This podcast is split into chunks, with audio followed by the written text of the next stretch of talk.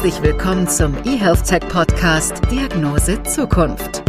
Die digitale Transformation unseres Gesundheitswesens schreitet weiter voran. Smart Hospitals, personalisierte Medikamente auf Knopfdruck oder Gesundheits-Apps per E-Rezept. Was kommt als nächstes? Welche neuen, innovativen Ideen und Technologien setzen die Standards für die vernetzte Gesundheitsversorgung von morgen? Diese und weitere Fragen beantworten Ideengeber, Startup-Gründer und Branchenexperten im Gespräch mit unseren Gastgebern Doc Esser und Tobias Leipold.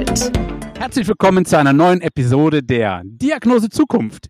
Ich bin Doc Esser und freue mich auf die heutige Episode und Dr. Tobias Müllmann ist heute bei uns zu Gast.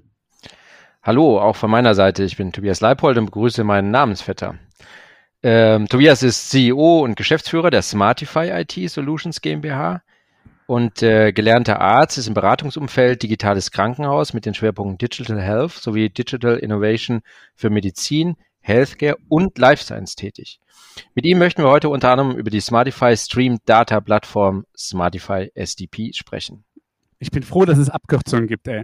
Diese Smartify SDP ist eine interoperable und systemübergreifende Datenplattform, die eine Basis für das digitale Krankenhaus der Zukunft schafft. Mit Tobi möchten wir diskutieren, wie man die Gesundheitsversorgung durch eine intelligente Prozesssteuerung in Echtzeit mit Hilfe von Smart Analytics verbessern kann. Wir sind gespannt und hier geht's los. Also Tobias, bitte stell dich doch mal unseren Zuhörern einmal kurz vor. Dein Leben hat ja ganz vernünftig begonnen. Du wolltest Arzt werden.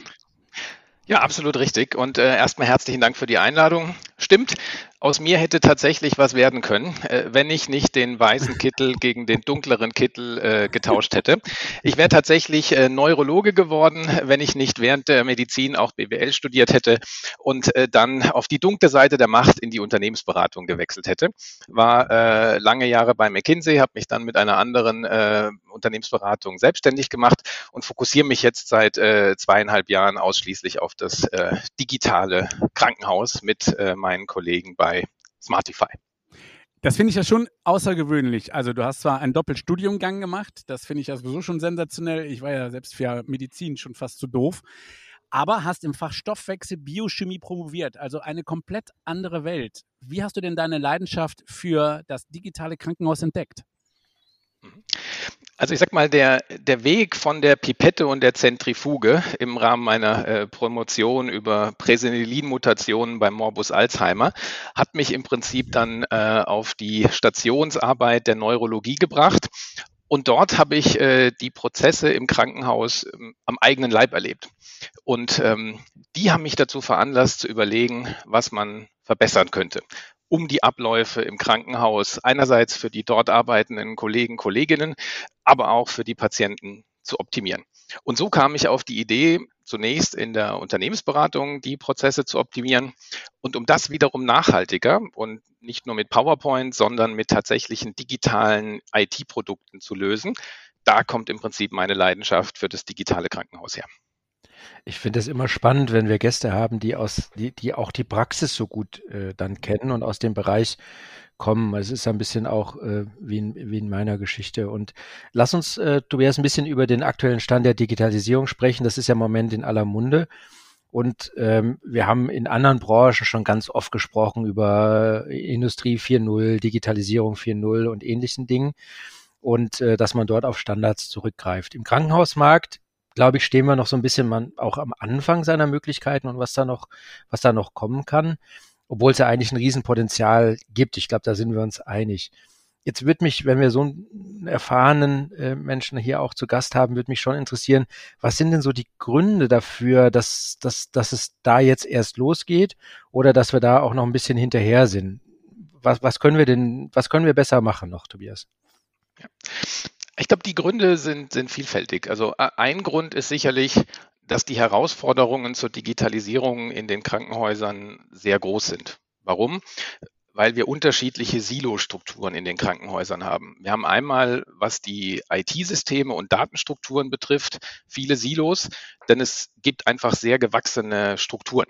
Es gibt die Krankenhausinformationssysteme, es gibt die Radiologiesysteme, die Laborsysteme, es gibt den Dienstplan, es gibt das Personalprogramm, das Labor für die Apotheke, das, Labor, das, das, das äh, IT-Produkt für die Materialwirtschaft, so dass man hier tatsächlich sehr zum Teil heterogene Produktlandschaften hat, die per se nicht auf Kommunikation untereinander ausgelegt sind und das auch lange Jahre nicht ausgelegt sein mussten.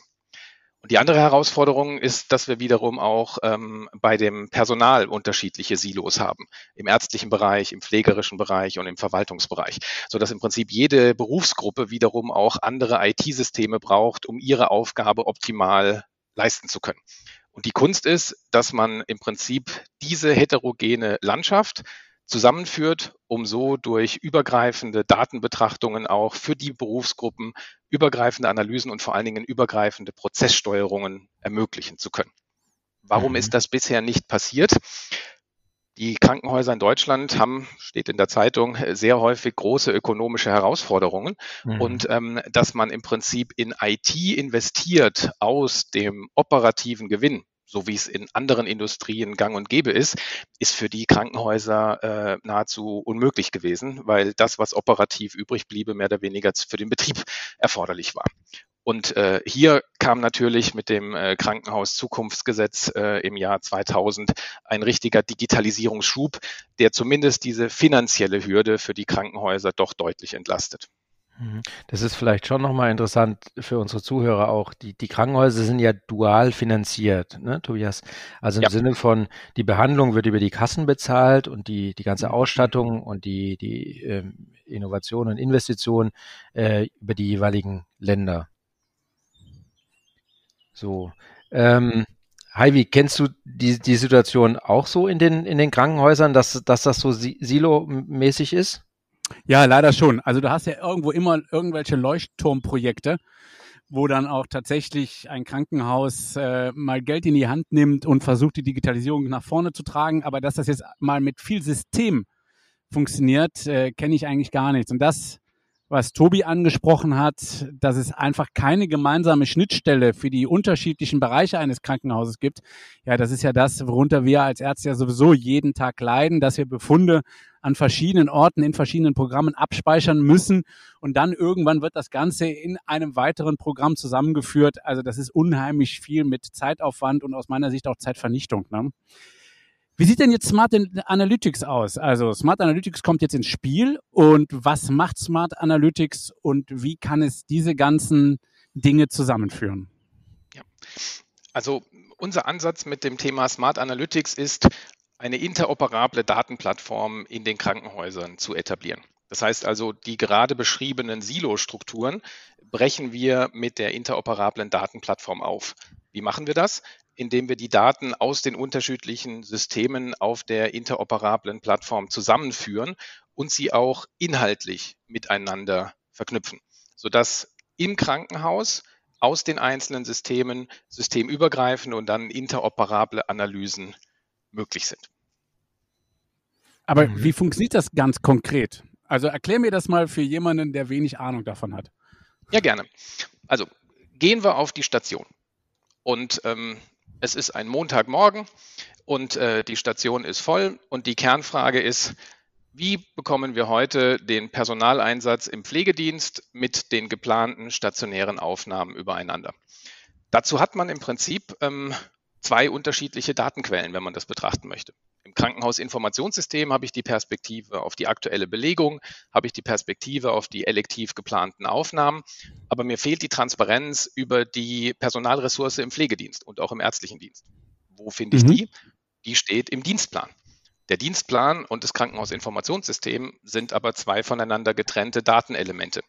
Und mhm. hier entsteht unsere Smart Analytics Plattform, dass wir diese Datenpunkte zusammenführen und dass wir so im Prinzip auch darlegen können, wie ist denn die Belegungsplanung am heutigen Nachmittag, basierend auf den elektiven Aufnahmen? Und was müssen wir denn auf Basis des Dienstplans am Nachmittag erwarten? Und können so sehr frühzeitig Ach, okay. Lücken, Lücken identifizieren, wo mhm. wir im Prinzip äh, Belegung und Personalpräsenz nicht übereinander bringen können. Sei es, weil Pflegekräfte der Anzahl nach fehlen oder aber auch der Qualifikation nach. Stichwort Intensiv- und Intermediate-Care-Station.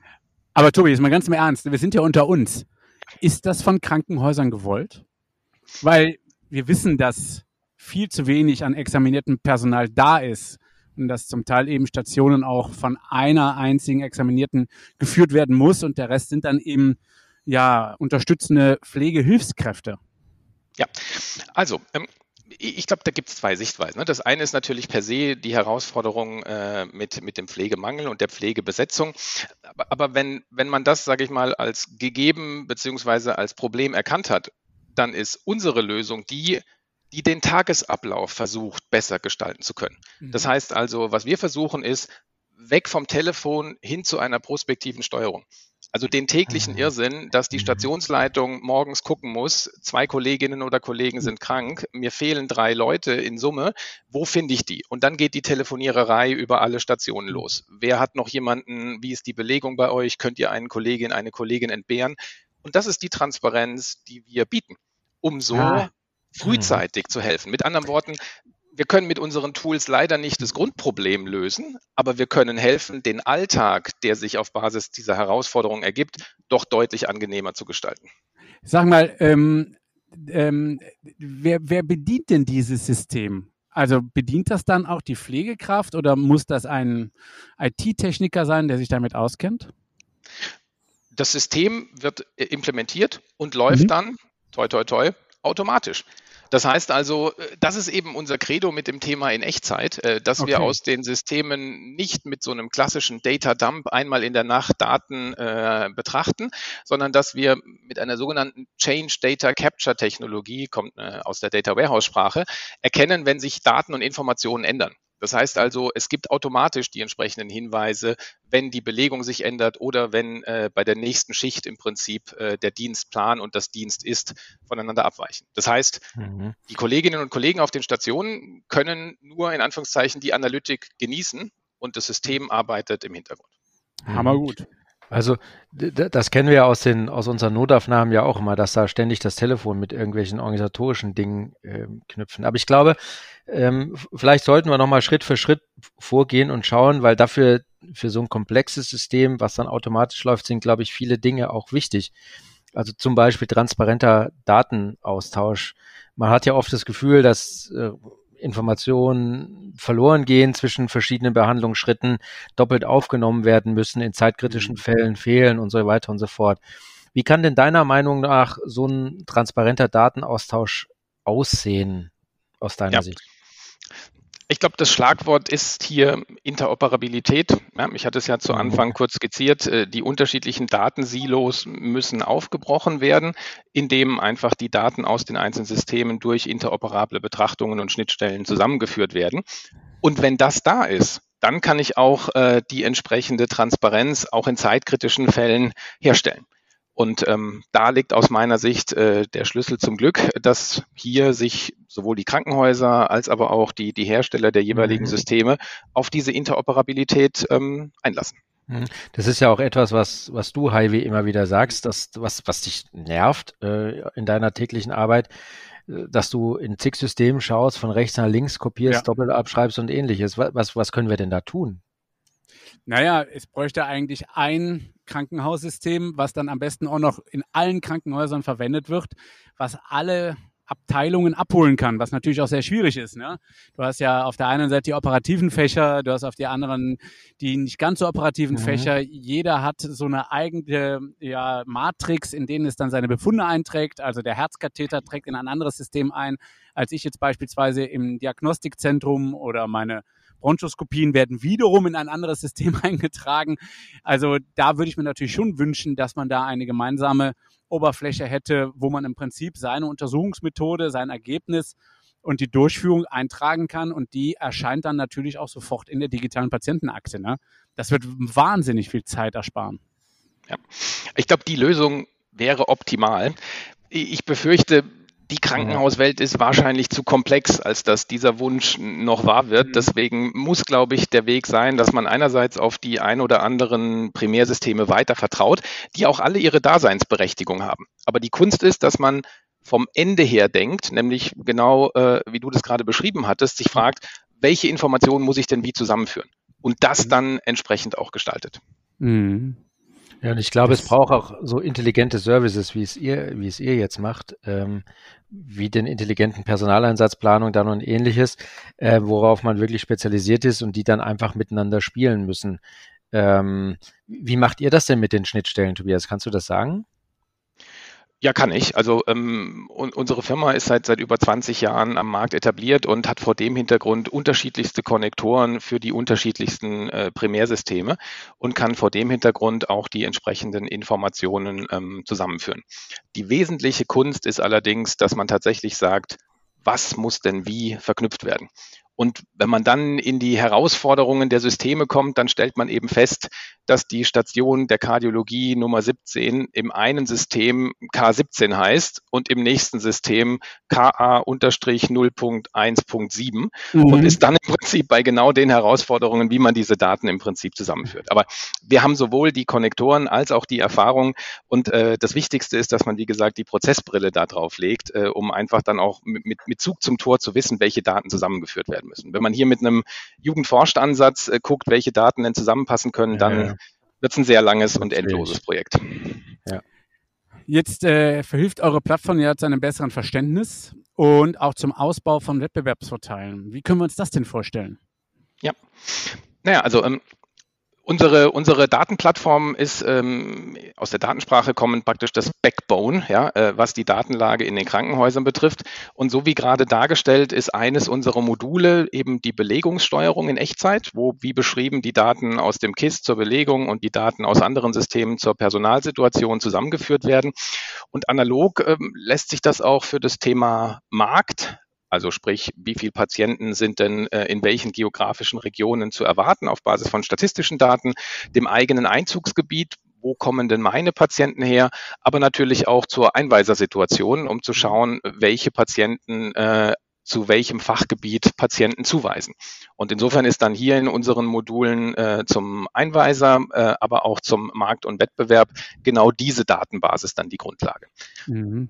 Wie wird das denn aktuell von den Krankenhäusern angenommen? Also wo findet euer System bereits statt? Also wir sind in mehr als 100 Häusern mit unseren Systemen etabliert und ähm, das wird sehr gut angenommen. Und ähm, was wir insbesondere in den letzten Jahren weiterentwickelt haben, ist äh, die grafische Gestaltung unserer Oberfläche. Ja? Äh, dass wir äh, nicht nur für den Controller im Krankenhaus all die Transparenz zu den Daten bieten, sondern aus unserer Sicht vor allen Dingen dort, wo die Information hin muss, nämlich bei den Ärzten, bei den Pflegekräften, aber auch bei Geschäftsführungen und dann eben auch in genau der sage ich mal, Darreichungsform, um in der Medizinsprache zu bleiben, die der Arzt, die Geschäftsführung und die Pflege braucht. Also was immer mein Credo war, war, es ist einfach unglücklich, wenn du als Arzt deine Patienten behandeln sollst und dann mit ellenlangen Excel-Tapeten malträtiert wirst, wo du dir die Kennzahlen zusammensuchen musst. Und was dann hilft, sind doch eben sehr aussagekräftige Informationen, wie beispielsweise, wie viele äh, Patienten haben heute welche Verweildauer. Oder welcher Einweiser schickt heute das erste Mal seit drei Monaten einen Patienten mit einer bestimmten Diagnose zu dir? Mhm. Das ist schon also, schön. Wie, ja, finde ja. ich auch. Mhm. Jetzt frage ich mich natürlich, Entschuldigung, Tobi, ähm, das System scheint ja nur Vorteile zu haben. Wo sind denn die Nachteile oder hat das System gar keine Nachteile? genau, also äh, das gefällt mir. Ja, aus meiner Sicht hat unser System tatsächlich nur Vorteile. Kleiner Scherz. Ähm, mhm. Spread the word. Gott sei Dank machen wir einen Podcast und können drüber reden. Ich ja. glaube, die Herausforderung ist ähm, die Implementierung. Ja, denn ähm, okay. es geht hier teilweise um komplexe Daten und eben die Verknüpfung von Systemen, die per se nicht verknüpft sind. Und ähm, hier ist einfach die Frage, wie schnell geht das? Ja, und dann wird es sehr schnell einfach auch ein Projekt, wo im Krankenhaus alle an einem Strang ziehen müssen. Die IT mhm. muss äh, die Zugänge gewähren, die äh, Controller müssen über die Inhalte mit den Daten sprechen, denn auch wenn klar ist, was die Daten per se aussagen, muss man sie trotzdem inhaltlich interpretieren. Das muss abgestimmt werden sodass ähm, die mhm. größte Herausforderung, um hier etwas Wasser in den tollen Wein zu gießen, einfach äh, mhm. der Projektansatz ist, wo seitens des Krankenhauses einfach unterschiedliche Kollegen aus IT, Controlling, Geschäftsführung, Arzt und Pflege gemeinsam dieses Projekt begleiten und voranbringen müssen. Mhm. Ich glaube, das ist okay, das, das, eine und, und ja. das, das, andere. Ähm, Heidi, da hatten wir ja gerade auch mit Silvia von Thun gesprochen, ist sicherlich auch die Datenstandardisierung. Ne? Mm, und, genau. und, am Ende ähm, müssen, müssten, müsste der Doc und, und alle, die in der Klinik arbeiten, ja auch auf diese Daten vertrauen. Wie, wie seht ihr das? Das ist eines der wichtigsten Themen. Also ähm, das, das Thema Akzeptanz der Daten, die unser System, aber auch jedes andere System ausspuckt, ist essentiell. Und deswegen begleiten wir solche Projekte auch mit entsprechenden Schulungen und diskutieren mit den Anwendern über die Daten. Ja, also es gibt das Thema Case-Mix-Punkte, ja, also ähm, ja, Fallzahl mal Schweregrad, ja. So, mhm. da gibt es ganz unterschiedliche Betrachtungspunkte. Da kann ich einen, einen Case-Mix-Punkt zu einem Stichtag nehmen, da kann ich einen Case-Mix-Punkt zu Durchschnittswerten nehmen. Und je nachdem, was der Anwender kennt, äh, ist die Frage, was man ihm präsentiert, sodass das Thema Datenverlässlichkeit und äh, Datenakzeptanz ein ganz essentieller Punkt ist. Unsere Erfahrung ist, im Rahmen des Projektes eben schon über die entstehenden Daten sprechen, weil das sowohl die Datenlage verbessert als auch die Akzeptanz. Könnten denn, könnten denn auch letztendlich Falschinterpretationen entstehen, die dann wiederum zum Nachteil in der Behandlung des Patienten führen? Wenn wir über ein sogenanntes Clinical Data Repository und in diesem Kontext über eine klinische Entscheidungsunterstützung basierend auf medizinischen Daten sprechen, dann wäre das möglich. Da sind wir aber noch nicht. Also wir im Sinne von Smartify haben hier ein Modul, was das ermöglicht. Aber hier ist einfach auch die Datenlage in den Häusern zum Teil, um sie in Echtzeit, im Sinne einer wirklichen Entscheidungsunterstützung in dem Moment, wo der Patient unter deiner Hand liegt, zu bringen, mhm. auch noch nicht auf dem Niveau, um das zu ermöglichen. Aber ganz wichtiger Punkt. Hier gilt es eben auch, diese Systeme jetzt zu bauen mit entsprechenden Datenstrukturen, dass wenn die Daten da sind und alles funktioniert, es eben nicht zum Nachteil, sondern zum Vorteil mhm. für alle Beteiligten mhm. ist. Mhm. Jetzt, jetzt haben wir ganz viel über Ärzte, Ärztinnen und Pflegekräfte gesprochen. Ähm, bezieht ihr denn auch Patienten mit ein oder wie siehst du das Thema äh, Patient Empowerment, Patient Engagement, was ja große Schlagwörter sind im Moment? Ja, absolut. Also im Rahmen des Krankenhaus-Zukunftsgesetzes äh, gibt es ja unterschiedliche sogenannte Fördertatbestände und ein Fördertatbestand ist auch das sogenannte Patientenportal. Und dieses Patientenportal soll die Interaktion zwischen den Patienten und den Krankenhäusern digital unterstützen, sowohl im Bereich der Aufnahme als auch im Bereich der Behandlung und im Bereich der Entlassung. Und das ist ein, ein ganz wesentliches Element.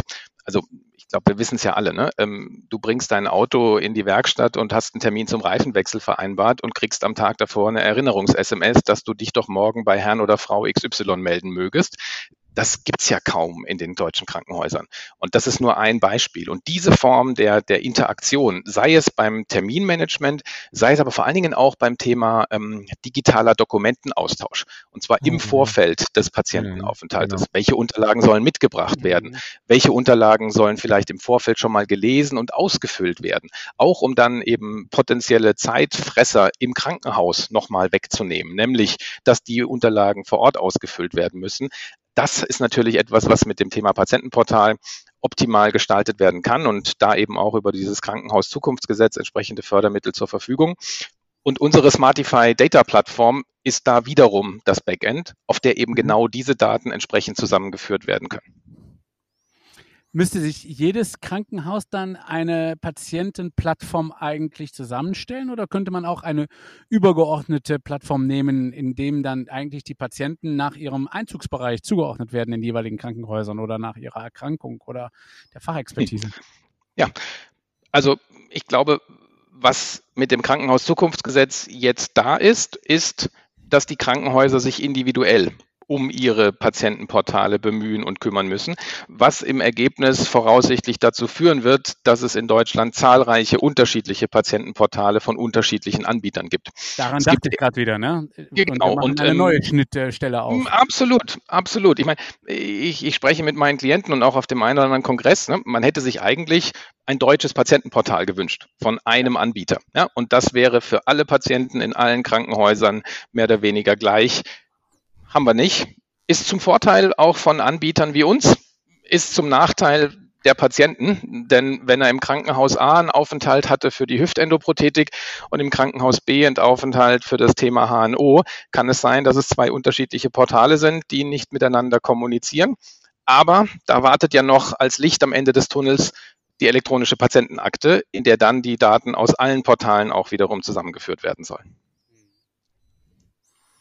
Das ist äh, sehr gut. Und meistens äh, kommt ja dann allerdings auch, wenn man die ganzen Vorteile hört, sofort das Thema Cyber Security, Data Protection und so weiter ja. auf. Ähm, wie siehst du das und äh, wie arbeitet ihr daran, entsprechenden Trust zu erzeugen? Ja. Also Cybersecurity ist im Kontext der Digitalisierung natürlich ein Riesenthema. Ich glaube auch die, die Pressemeldungen der letzten Wochen und Monate machen einem das immer wieder deutlich.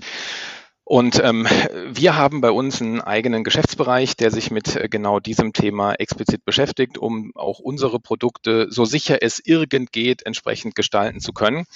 Das ist aber auch natürlich eine Aufgabe, die äh, auf die Krankenhäuser noch äh, entsprechend zukommt. Hier das Thema Cybersecurity mit, mit allen Facetten ähm, mitzudenken und auch mit aufzubauen. Denn so wie die Digitalisierung in den letzten Jahren zum Teil ein Dornröschen-Schlafdasein hatte, haben wir das leider auch bei den infrastrukturellen Maßnahmen zum Teil. Und da gilt es tatsächlich kontinuierlich dran zu arbeiten. Wie stehst du denn zu der Etablierung einer Single Source of Truth? Also wo siehst du mögliche Hürden und äh, vor allen Dingen die Transparenz über alle Daten? Ja, also Single Source of Truth ähm, ist aus meiner Sicht der Weg, um mit den Daten transparent, einheitlich und sinnvoll arbeiten zu können. Das ist auch das, was wir mit der äh, Smartify äh, Stream Data Plattform in den Krankenhäusern, die wir begleiten dürfen, implementieren, nämlich den Ort, wo alle Daten zusammengeführt werden und auch dort so vorgehalten werden, dass zu jedem Zeitpunkt klar ist, wo kommen die Daten her, ähm, welchen Datenstand haben sie und wie sind sie miteinander zu äh, verknüpfen. Die Hürde dabei ist sehr komplex dann in der Architektur eines entsprechenden Data Warehouses und eines Data Lakes. Da will ich gar nicht abbiegen. Ich würde es umdrehen und würde sagen, wenn die Bereitschaft des Krankenhauses da ist, eine solche Datenbasis zu schaffen, dann geht das. Und zwar mit vereinten Kräften, sowohl aus der IT als auch äh, der Projektgruppe. Mhm. Wobei wir da, glaube ich, schon wieder auch beim Thema Data Mining sind, ne? damit das tatsächlich auch übergreifend verstanden wird. Ähm, sind die Kliniken da soweit? Was können wir tun, um das zu optimieren? Ja. Also ich beobachte, dass dass zunehmend dieses Thema gefragt wird. Ja, also Data mhm. Mining, Process Mining, vereinfachend aus unterschiedlichsten Datenquellen mit unterschiedlichsten Fragestellungen mit Hilfe der Datenprozesse überhaupt betrachten zu können. Und ähm, die, die, die Anfragen dazu und der Wunsch der Krankenhäuser, so etwas zu tun, nimmt zu. Die Diskussion geht dann sehr schnell auf die Frage, aus welchem System kommen denn welche Informationen, die man verarbeiten möchte. Und dann sind wir wieder bei dem Thema unserer Silos. So. Und auch bei dem Thema, mhm. wo werden denn die Daten genau erfasst? Ja, kleiner Exkurs. Große Röntgenanforderungen äh, finde ich mit eigenen OPS-Ziffern in den Primärsystemen. Ein konventionelles Röntgen hat nicht zwingend eine eigene OPS-Ziffer, so dass ich dann wiederum aus einem anderen System hinzuziehen muss, ob der Patient ein konventionelles Röntgen bekommen hat. Gleiches bei bestimmten Medikamentengaben, die zum Teil auf den Stationen aus den äh, entsprechenden äh, Arzneimittelschränken erfolgen und nur bei entsprechenden mit OPS-Ziffern belegten Medikamenten wiederum eine Dokumentation erfahren, die ich digital aufnehmen kann. Und da äh, werden unterschiedliche Strömungen, also die, die elektronische Akte innerhalb der Krankenhäuser und aber auch dann die bereits angesprochene Interoperabilität wird uns in den nächsten Jahren aus meiner Sicht dahin bringen, dass die Daten verfügbar sind, die man braucht, um sinnvolles Data Mining und auch ein Clinical Data Repository zu etablieren.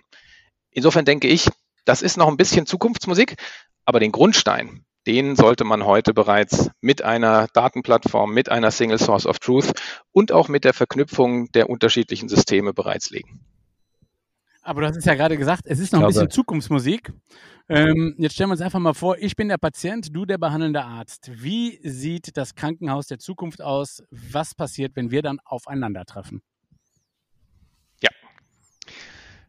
Ich könnte mir vorstellen, dass es im Rahmen eines äh, stationären Aufenthaltes zunächst im Vorfeld ein Gespräch gibt, dass dieses Gespräch mit einer Videosprechstunde stattgefunden hat, dass im Rahmen der Videosprechstunde Dokumente ausgetauscht werden, dass ein Aufklärungsbogen im Rahmen eines Gespräches direkt an einem Bildschirm der Patient zu Hause, der Arzt im Krankenhaus durchgesprochen wird, dass im Nachgang des Gespräches der Patient diesen Anamnese- oder Aufklärungsbogen ausfüllt, digital an das Krankenhaus übermittelt, dass im Rahmen eines Workflows das Krankenhaus die übermittelten Daten prüft, dass auf Basis von digitalen Mechanismen der Patient eine Information bekommt, welche Unterlagen fehlen oder wo inhaltliche Rückfragen sind. Und dass so bei elektiven Eingriffen. Der stationäre Aufenthalt optimal vorbereitet ist, sodass der Patient tatsächlich kommt und in dem Moment die reine Behandlung und nicht die Papierarbeit im Vordergrund steht. Und im also, Nachgang eine entsprechende Begleitung mit entsprechender digitaler auch Begleitung des Nachsorgeprozesses mit automatisierten Fragebögen, PROMs und PREMs, sogenannten Patient Reported Outcome und Patient Reported Experience Measures, die dann den Patienten auch digital nach seinem stationären Aufenthalt begleiten. Mit zwei Zielen. Zum einen natürlich, um zu verfolgen, wie sich seine Genesung entwickelt. Zum anderen aber auch, um frühzeitig potenzielle Verschlechterungen seiner Situation frühzeitig erkennen zu können. Und dann wiederum, Stichwort Alert-Mechanismen, den Patienten ansprechen zu können, dass er gegebenenfalls bei der nächsten Videosprechstunde kurz über seine persönliche Situation spricht. Also so darfst du mich gerne zukünftig dann behandeln. Aber ich hoffe, dass die neurologischen Krankheiten noch ein bisschen auf sich warten lassen. Aber wir sprechen ja, der, wir sprechen ja äh, vom Krankenhaus der Zukunft. Ganz genau, ganz genau. Mein Lieber, zum Schluss würden wir dich noch bitten, uns zu erzählen, was ist denn bei dir eine analoge Gewohnheit, die sich auch nicht digitalisieren lässt? Hm. Das ist eine gute Frage. Mhm. Aber ich glaube, ich glaube, es sind die Gesprächsnotizen, die ich in äh, den diversen Treffen mit meinen Kollegen oder aber auch den Klienten mache. Da bin ich noch ein bisschen oldschool und schreibe mir das tatsächlich in ein äh, Notizbuch und äh, bewundere meine jungen Kollegen, die hier schon mit, mit entsprechenden Pads unterwegs sind. Ähm, aber da bin ich oldschool. Die lässt sich digitalisieren, aber ich bin noch nicht so weit. Da geht es mir so ein bisschen lesen, mit ja? den Krankenhäusern. Ich kann es lesen, wenn ich mir Mühe gebe. Das ist nicht mein Problem, aber ich schreibe ganz viel mit und dann weiß ich aber auch gar nicht mehr, was das bedeuten soll. Von daher hat das keinen Sinn bei mir. Aber, das ist wunderbar, Tobias, da haben wir was gemeinsam. Ähm, aber auch ich versuche es dann immer wieder zu entschlüsseln, was da stand. Ich glaube aber, dass wenn man das in Notes schreibt, dann auch nicht viel besser ist. Insofern ähm, habe ich die große Ehre, heute die letzte Frage stellen zu dürfen äh, lieber Tobias, und die wäre, wie lautet deine persönliche Diagnose Zukunft? Alle sagten, es geht nicht. Und dann kam jemand und hat es einfach gemacht. ja. So, so einfach ist das. Nee, es ist auch einfach so einfach. Einfach machen, ne? So Wunderbar. ist es. Schöner kann man nicht beenden. Diese, ich versuch's mal auf Deutsch. Schöner kann man diese Folge nicht beenden. Das war eine neue Episode der Diagnose Zukunft. Heute mit Dr. Tobias Müllmann, seines Zeichens CEO und Geschäftsführer der Smartify IT Solutions GmbH und natürlich dem wunderbaren Tobias Leipold und dem Ollen Doc Esser. Ganz herzlichen so Dank. Aus. Ganz herzlichen Dank. Danke euch. Bleibt uns gesund, bleibt uns gewogen, hört in die nächsten Folgen rein. Auf bald. Tschüss. Wir hoffen, wir konnten Ihnen neue Denkanstöße geben und sind gespannt auf die nächste Episode Diagnose Zukunft. Was denken Sie, wie die Digitalisierung die Gesundheitsversorgung verändert? Wir freuen uns auf Ihre Meinung, neue Ideen und Gedanken. Schreiben Sie uns an redaktion.diagnosezukunft.de. Folgen oder bewerten Sie uns gern auf Spotify, Apple Podcasts, Google Podcasts, Podimo oder Deezer. Vielen Dank fürs Zuhören. Bleiben Sie gesund.